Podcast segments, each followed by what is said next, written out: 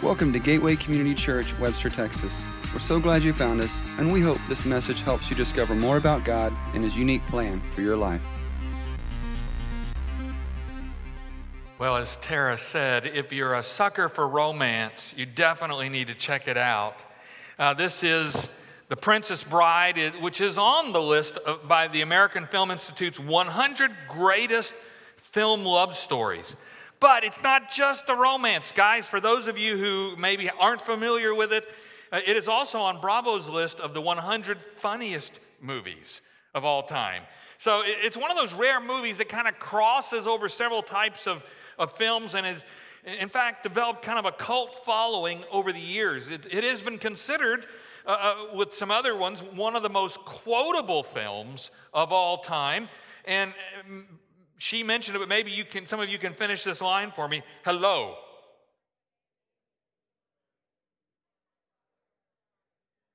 Yes. There you go. We got some folks in here who know it.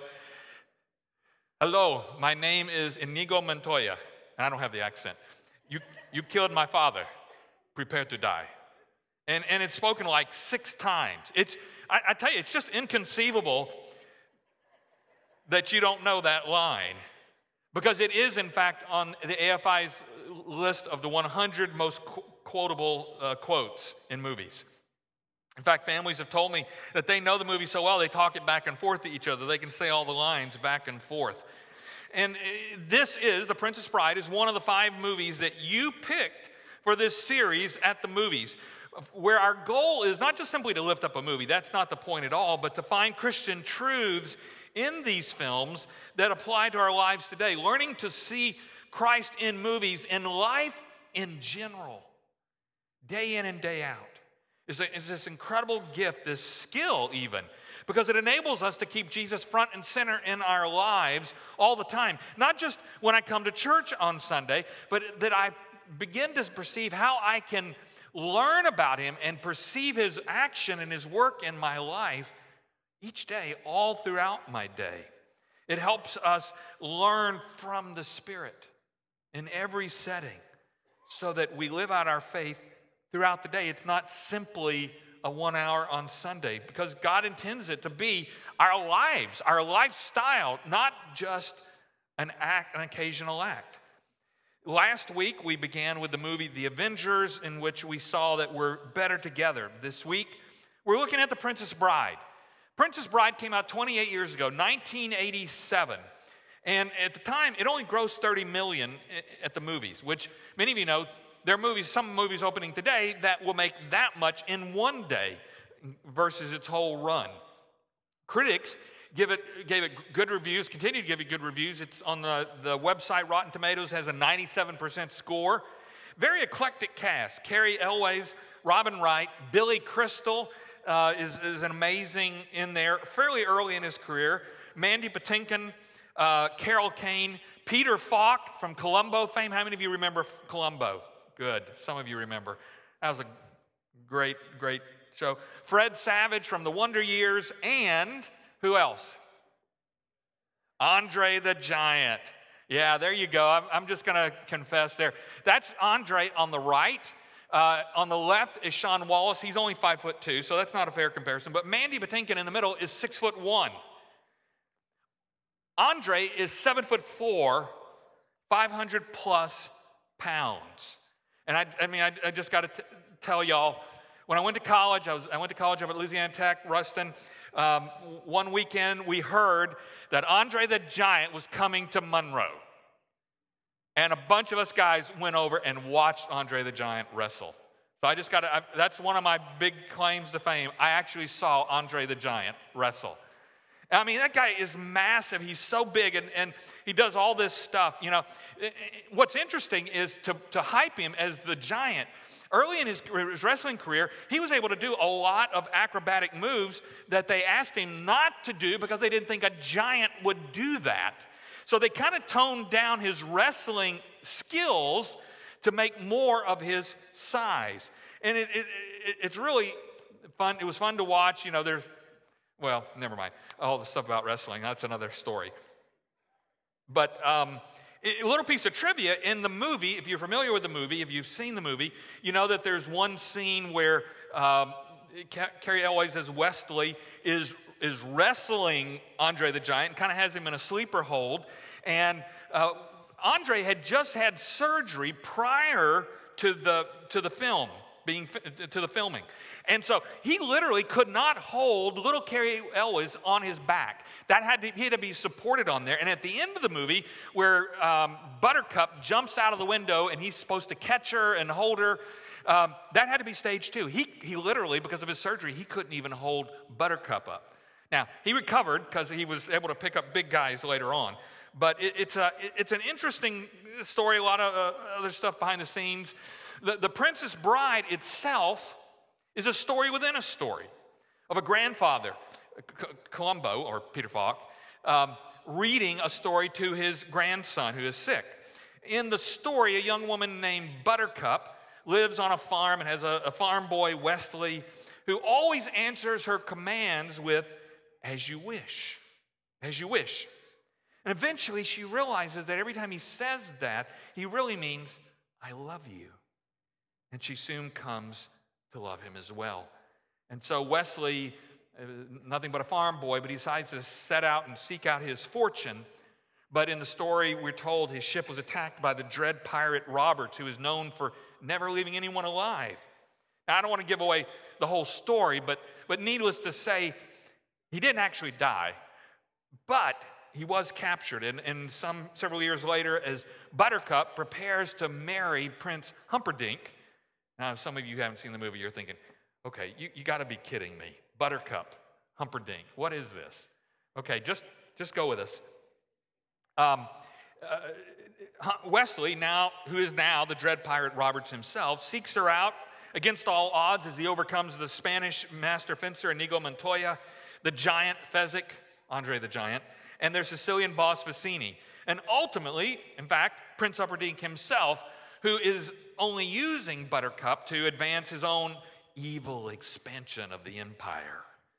So it's a story of true love, of, of relentless love, of marriage and, and things like that. And in that regard, it really is a great romantic story. Here, watch just this little bit. True love. True love. True love. True love. True love. True love. True love. You heard him? True love is the greatest thing in the world. Except for nice MLT, mutton, lettuce, and tomato sandwich. Well, one thing that, that struck me in this movie is trying to look where, what can we learn from God here? What, what does He want to show us? is that Wesley's true love, his relentless love for Buttercup, is a picture of an even greater love, of the love of God, his relentless love, his undying, his unstoppable love, as we just sang, for you and for me. Even though the dread pirate Roberts captured Wesley, Wesley eventually wins his freedom, becomes, in fact, himself the dread pirate Roberts, and then the rest of the film is about him relentlessly seeking his true love. And a big chunk of that movie is, is what he's doing, his relentless pursuit of Buttercup. In the end, even overcoming, according to Miracle Max, being only mostly dead to save her and express his true, undying love for her. At one point, Wesley says to Buttercup, Hear this now, I will always come for you. And she asks, But how can you be sure? And Wesley replies, This is true love. You think this happens every day? And I would say to us on an infinitely greater scale, we see the God of the universe, the creator of everything, pursuing us with a relentless love a, a true love that never gives up, that never quits. While human true love may not happen every day in every circumstance, God's relentless love never stops. It never pauses. It never takes a break. It never backs down. It, it, it's not put off. if you and I aren't doing our best, or if we're kind of ambivalent about God, or, or, or if we're running from God, or, or in fact, if we deny He even exists. In fact, that is when His love becomes the most obvious. In Romans, it says God showed His great love for us by sending Christ to die for us while we were still sinners. While we were still sinners. Not, okay, Christ, I commit my life to you, so now I'm, he's going to die for me. No, while I was opposed in, to him and working against him, while we're still sinners, says he, he wasn't loving us because just because we had a change of heart. His love for us did not begin until we realized, did not begin when we realized how great a God He was and wanted to follow Him. It didn't begin then. It didn't begin because we, we, we saw something in him and we wanted to be blessed by him. His love began for us with the foundation of the world, with the creation of all that there is, as an inherent part of his very nature. Because his love created us. He created you. He created me. created every person you know. He, he loves those who are in our midst. He loves those who aren't in our midst. He loves those who don't even want to be in our midst. He created us, and His love will always claim each one of us forever. That is, that is true love. It was a choice God made because He loved us even while we were far from him. It says in 1 John, God showed how much he loved us by sending his one and only Son into the world so that we might have eternal life through him. This is real love. Not that we loved God, but that he loved us and sent his Son as a sacrifice to take away our sins. As John puts it here, God's relentless love chose to, to send his son Jesus Christ to die in our place, to take our sins upon himself, to stand in for us and what we had done wrong and all that God could hold against us. Jesus took our place so that we could be free from the power of sin and, and love him back freely. I want to tell you, it's inconceivable that God could relentlessly love us that much. And yet, that is the picture we see over and over and over again through the Bible. From seeking us all through the scriptures of the Old Testament, constantly in those times when we were apart from Him, uh, and, and not even seeking Him, calling us back to Himself. To the New Testament, where God took the extreme act of becoming one of us so He could take away our sins, the Bible says, and show how much He loved us.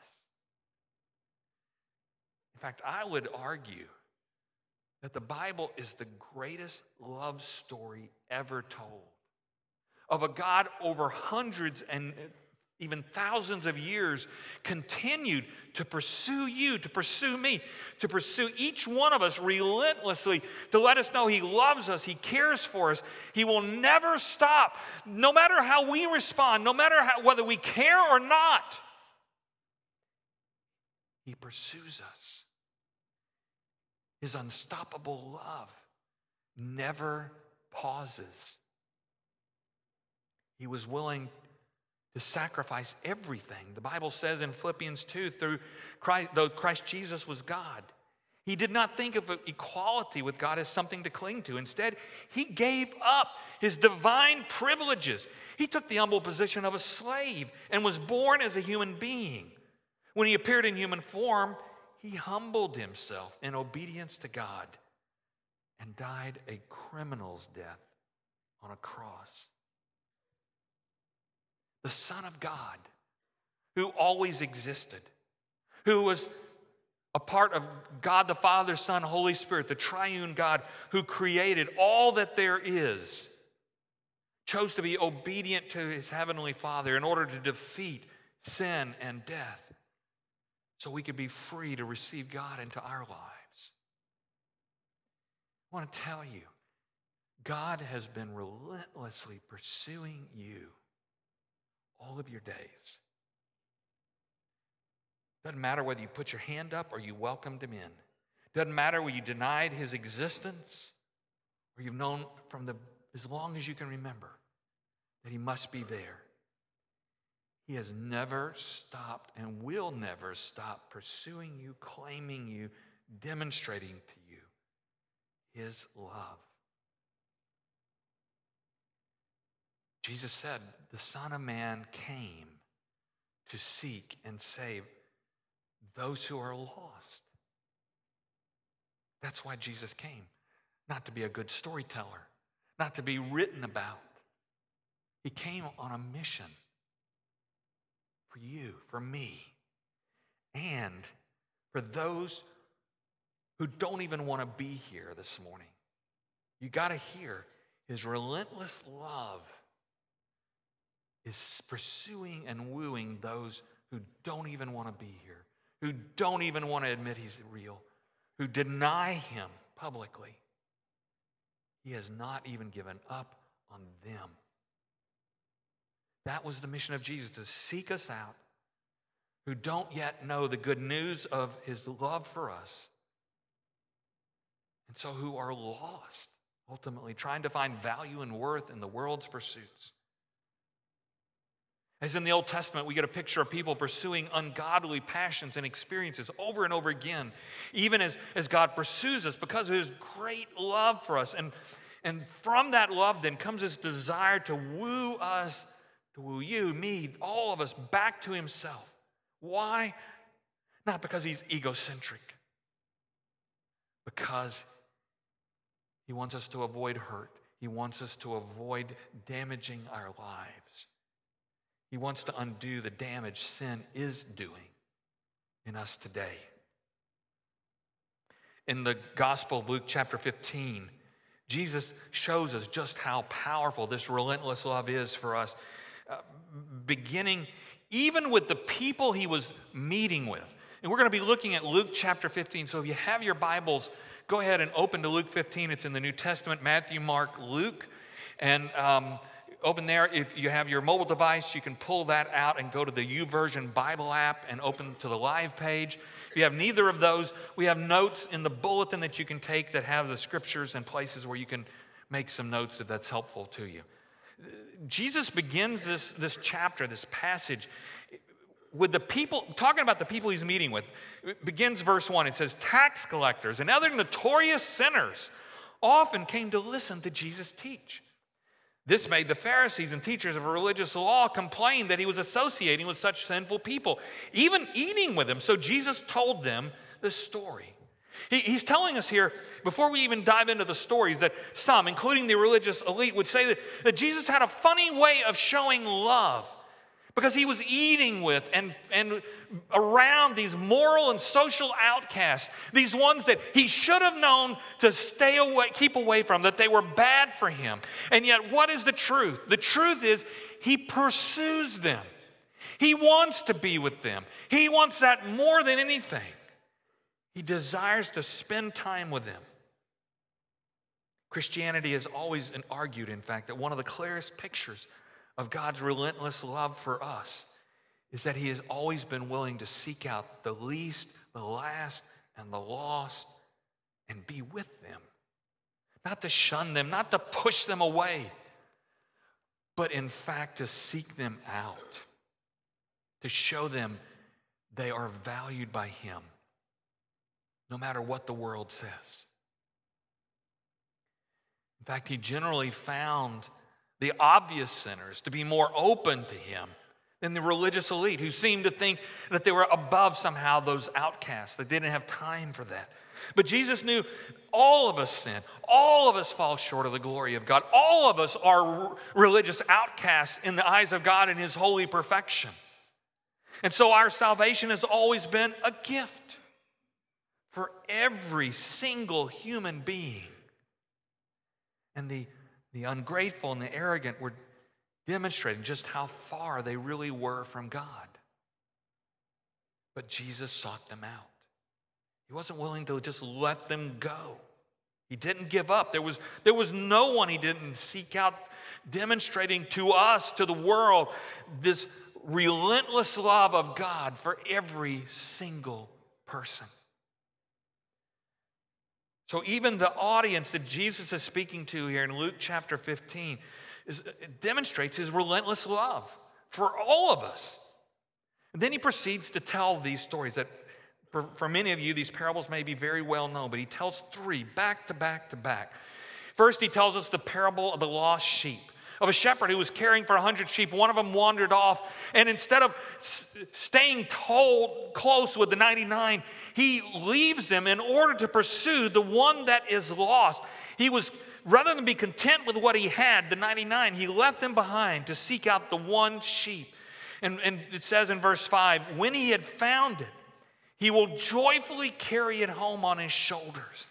Isn't that a great picture? Sometimes you see a picture of that of Jesus with a sheep on his shoulders, hind legs, front legs, and he's there. And the picture I sometimes see, he's smiling as he is bringing home that lost sheep. Immediately, Jesus tells a second parable, a parable about the lost coin of a woman who had 10 silver coins, which is significant wealth for her, loses one. Immediately, she searches the whole house until thankfully she finds it. In verse 9, it says, When she finds it, she will call in her friends and neighbors and say, Rejoice with me, because I have found my lost coin. And then Jesus repeats what may have been a surprising thought to some of them then and now, as he points to how this impacts his listeners who, who may not have felt very loved, especially by the the very religious people who are the ones you would expect to champion God's love. Verse 10, it says, In the same way, there is joy in the presence of God's angels when even one sinner repents. There's joy and celebration in heaven. I don't know if you noticed as we were showing the baptisms, we baptized 34 children, students, and adults two weeks ago after our summer kids club. And, and as we baptize each one of them, you, don't hear the sound, but there are people screaming and yelling, and we're clapping and applauding. Why? Because we know that in the moment when each of those individuals turned their life to Christ, there was screaming and applauding in heaven. The applause of heaven as an individual made that decision to trust Christ, to not go it alone anymore, to believe that God really does love them.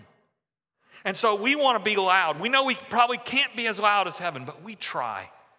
We really try because it is the most important single decision any human being ever makes. It's the only decision a human being makes that changes their eternity. And no one else can make that decision for us. My parents can't make it for it. My spouse can't make it for me. My children can't do it. My best friend can't. It is my decision and my decision alone. It is your decision, your decision alone. But the good news is that when even one who is lost, whom God has been pursuing all their days, turns to God and commits their life to Christ, heaven erupts in joy and celebration. Which brings us to the third parable, the parable of the lost son, or what is maybe perhaps more commonly known as the prodigal son. A son goes to his father and, and asks him for his inheritance. Now, in biblical times, to do that was essentially to say to dad, Dad, I don't care about you anymore. You don't exist. Give me the, the inheritance that is due me. I'm going to act as if you're not as if you're dead. And the father, even though this was very, very cruel thing for the son to do, the Father does it. He gives the Son his inheritance. And the son takes off, goes to a distant land, and soon he wastes it all. In, in fact, the, the, Jesus tells us in the story he's reduced to menial labor, doesn't even have enough food to eat uh, with the money he earns. And it, it says he comes to himself and realizes that even his father's servants back home were eating better than he is. So he, he, he confesses to God his sin and decides to head home with the hope that this father of his, whom he, he denied, whom he uh, said was dead to him, uh, that this father would at least extend enough mercy to him to hire him on as a servant to work so he could buy food. And it's this incredible picture, though. So he, he returns home to his father says in verse 20, and while he was still a long way off, his father saw him coming. Now, understand, if he's not standing and watching for his son, he's not going to see him coming. If, if the first thing we hear is the son opened the door and came into the house, and then the father saw him, it means he's just kind of waiting and going on about his life. The fact that it says he saw him coming means something significant was going on here. And it goes on to say, and when he saw him coming, he crossed his arms and he put a scowl on his face and he started tapping his toe and waiting for his son to come and beg for mercy. No. Filled with love and compassion, he ran to his son, embraced him, and kissed him. His father welcomed him home, and not, not just back, but back into his family, in spite of all that he had done. It was inconceivable, but this relentless love of the father restored this prodigal as his son even though the son certainly never deserved it. And that is our story, this, this picture of this father who, who has such relentless love for you and me that even though we do not deserve to be welcomed back because of the sins we have committed, like the father, he spots us coming and he meets us where we are. He runs to meet us, all the while not knowing if we ever will turn, but he's always there watching, waiting. And in fact, the, the scripture has a very interesting insight here because it says the father ran. Now, that doesn't seem like a big deal to us. I mean, we'll go home this afternoon, some of us put on our shorts and run or do whatever, it's not a big deal. But in the time of Jesus, men wore robes and the robes went all the way down to the feet. Why? Because they considered it uh, distasteful. They considered it um, um, gross for men to show their legs. It was, it was a, a terrible thing to do. Uh, you, you were ridiculed for doing it. And yet, Jesus is very clear that the Father didn't wait for the Son to come to him. He didn't walk out to meet to him, he ran. Ladies, you know the answer better than most guys. How do you run in a long floor length skirt? You got to pick it up. The very nature of running requires him to disgrace himself. The very nature of running means that he has to demonstrate to the people around him, his, his servants, maybe other family, neighbors, that he doesn't care. He will do whatever it takes to run to his son, to welcome him, to meet him at the point where he first sees him. He will disgrace himself. He doesn't care people say, Did you see that guy? I don't want to have anything to do. He said, my son is worth it. I'm not going to be proud and stand back. I'm not going to wait and let him come groveling to me. When my son turned to me and became the first moment I saw him, I ran to him because I loved him, because I cared about him, because he is mine. He is my son. His relentless love for his son let him be willing to do anything for him. And in, in the movie, we saw Wesley was willing to face any danger, including death, to reunite with his, his buttercup. The, the picture there on such an infinitely greater scale is of this relentless love of God the Father. And in fact, the Bible tells us that God the Father loves each one of us so much that he too was willing to endure death, the death of his son for us for every single one of us, not just some of us, not just the good folks here, but for some of you who are thinking, I can think of all the things I've done wrong. Yes, all of us can. And the Father ran to you as well. He comes to you, He never gives up, He never stops pursuing you. The Bible tells us God loved the world so much that He gave His one and only Son so that everyone who believes in him will not perish but have eternal life. God sent his Son into the world not to judge the world, but to save the world through him. And with that in mind, there are a couple of things that I want you to go away with this morning, to take away. First, you need to hear that God is pursuing you with a relentless love. I mean, you. I'm talking to you singularly. I, I, I, mean, no matter who you think you are, whether or not you deserve it or not, whether you believe it or not. The testimony of our faith, the, the belief we have that we stand in, the, the testimony of God's word, is that nothing can deter him from seeking you and affirming he loves you just the way you are right now in this very minute. And what's more, he's not only seeking you who are in a church this morning, he's seeking and pursuing those who don't even want to be in a church, who don't have time for church, who don't believe in church, who don't believe in God. He's pursuing them. He's pursuing the ones who fight against his cause, who, who would like to commit evil in their lives. He is pursuing them. Many of you know that. Many of you know that. Many of you stand strong in that, but some of you aren't really feeling it right now. That maybe there's stuff going on in your life that's causing you to question if God, if He really loves you, does He really care? Why is this happening to me? But that's exactly why you and I need to not just go by our feelings of when things are hard, as for some of you, they are, but to claim by faith, God loves me to stand on the scripture, to stand on God's word, no matter how I feel. Because my feelings can always be betrayed, my feelings can be influenced, my feelings can be misled. This is a choice, this is an act of faith that in this minute and I want to tell you, there's nothing the devil loves more than to get you and me down on ourselves, to doubt his love, to doubt he cares about you, to doubt that your life couldn't matter, that Jesus would die for you. Maybe for those good people, or maybe for someone else, but for you. And if you doubt that, or if you doubt he loves you, then you're hearing the enemy. The Word of God says God so loved the world, He loved you that He gave His only Son. That's the word you and I need to stand on. Don't believe the lies. And for some of you who have never committed your life to Jesus, you need to hear that He's been seeking you with a relentless love, and He always will. He sent His Son for you.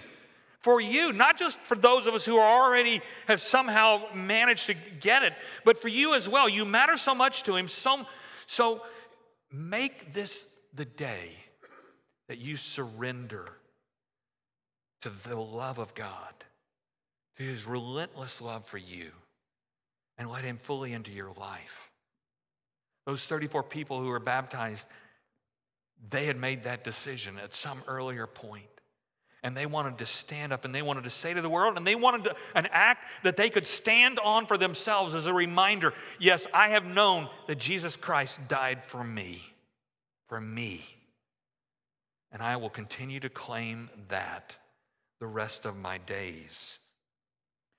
And here in a few moments, as we finish, I'm going to give, if, if you want to make that decision today, I'm going to give you an opportunity to pray that, pray for that to happen this morning. But once, the second thing is once we realize He does love us. For many of you who know that or are coming to that terms with that, you know that He loves you deeply and all that it cost Him for you, for me, that He was able to save us. Then you and I need to know we then must carry that good news of God's relentless love for others to others. It's not something I just rest in or I, I celebrate. Look at me, I'm saved. No, it is, look what he has done for me. And because he has done that for me, he has given me the opportunity, the blessing to take that good news to others, to share that message of hope that people in this world are dying to know who believe that there is no hope. You have family members, you have friends, you have coworkers, you have children or parents who don't believe that God cares about them. And they not just they don't just need to hear you talk about God's love for you.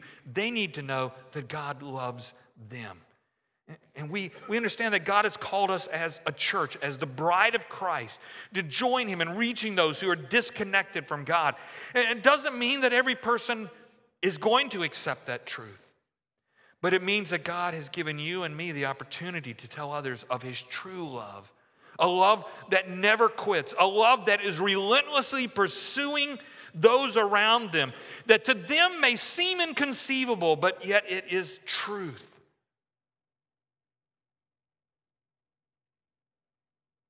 It's a love that will never pull back, that will never falter.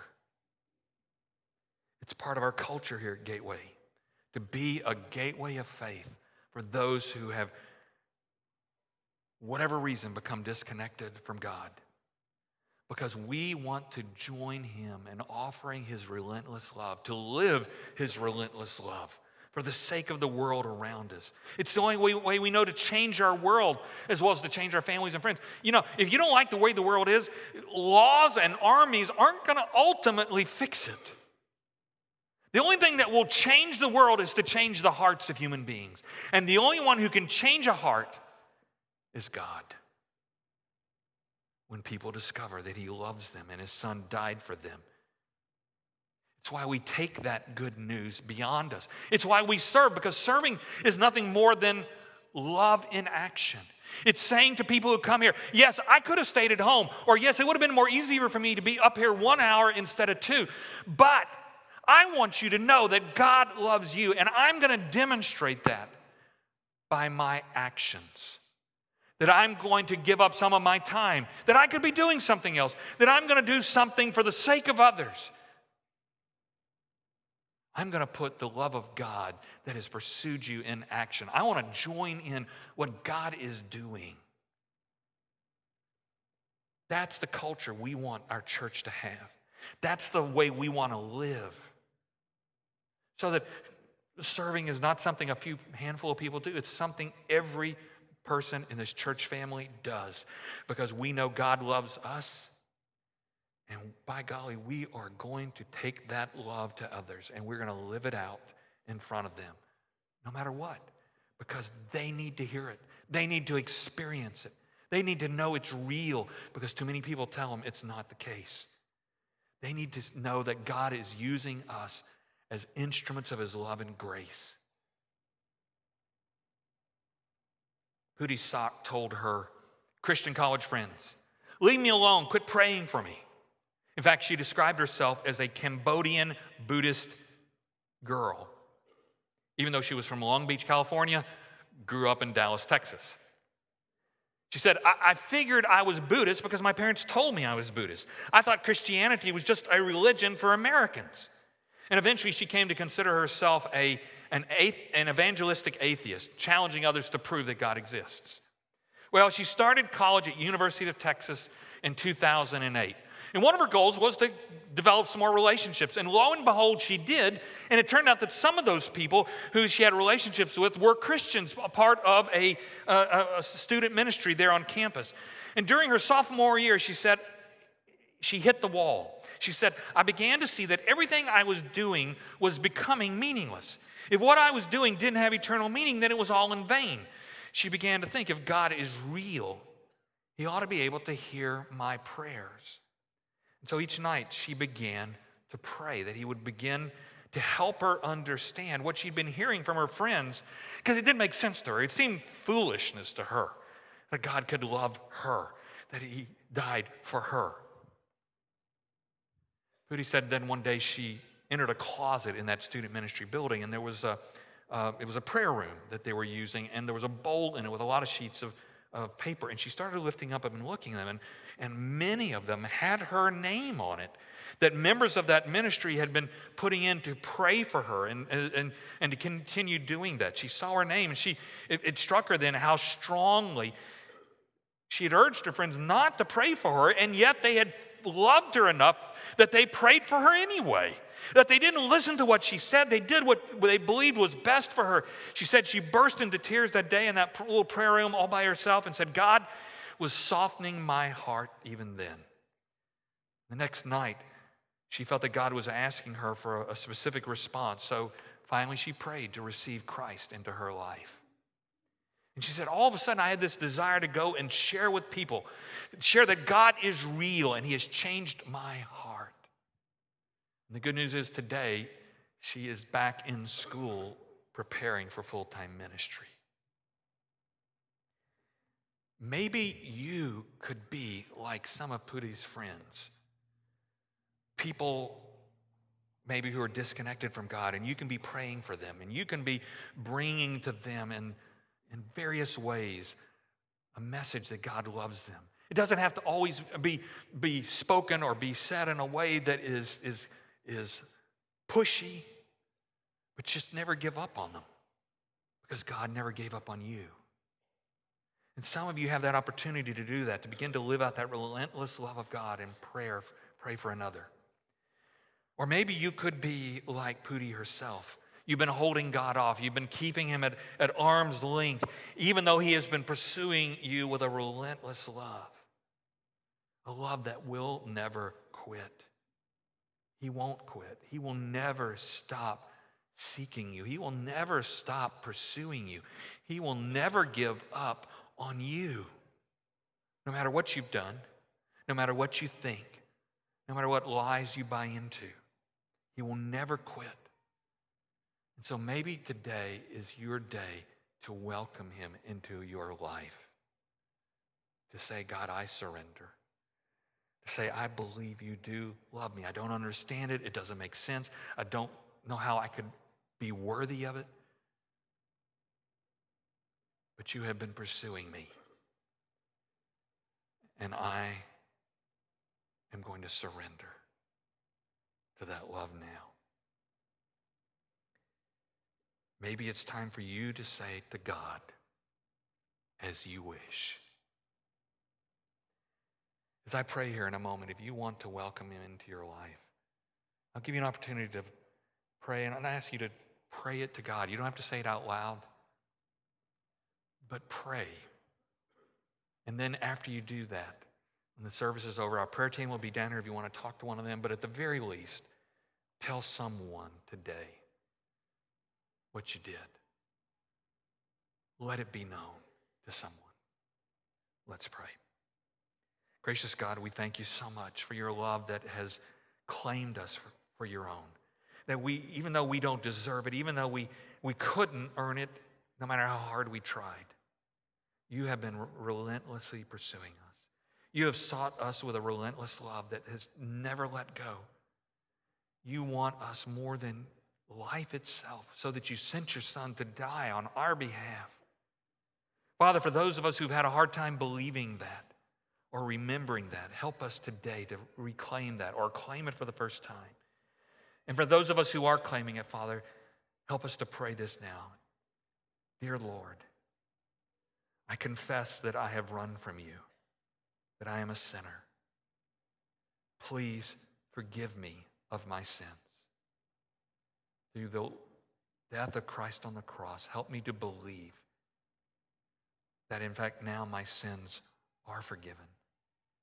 And I welcome you into my life as Savior, but also as Lord, as Master so that you may continue to work in me through the power of your Spirit to transform me more and more every day to live like Jesus.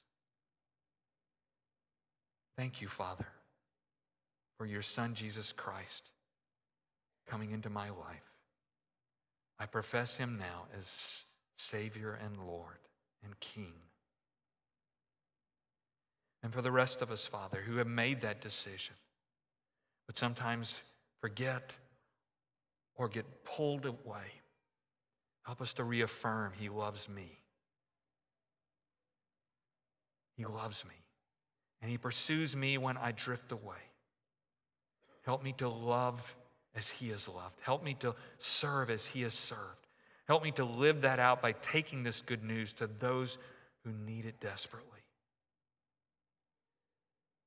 Help me, Father, to be relentless in my love for those around me because you have been relentless in your love for me. It's inconceivable. But you love us. May we live that love the rest of our days. May we claim it when we stand in it strong by your grace through the power of your Spirit. We ask this, we pray this in the name of Jesus.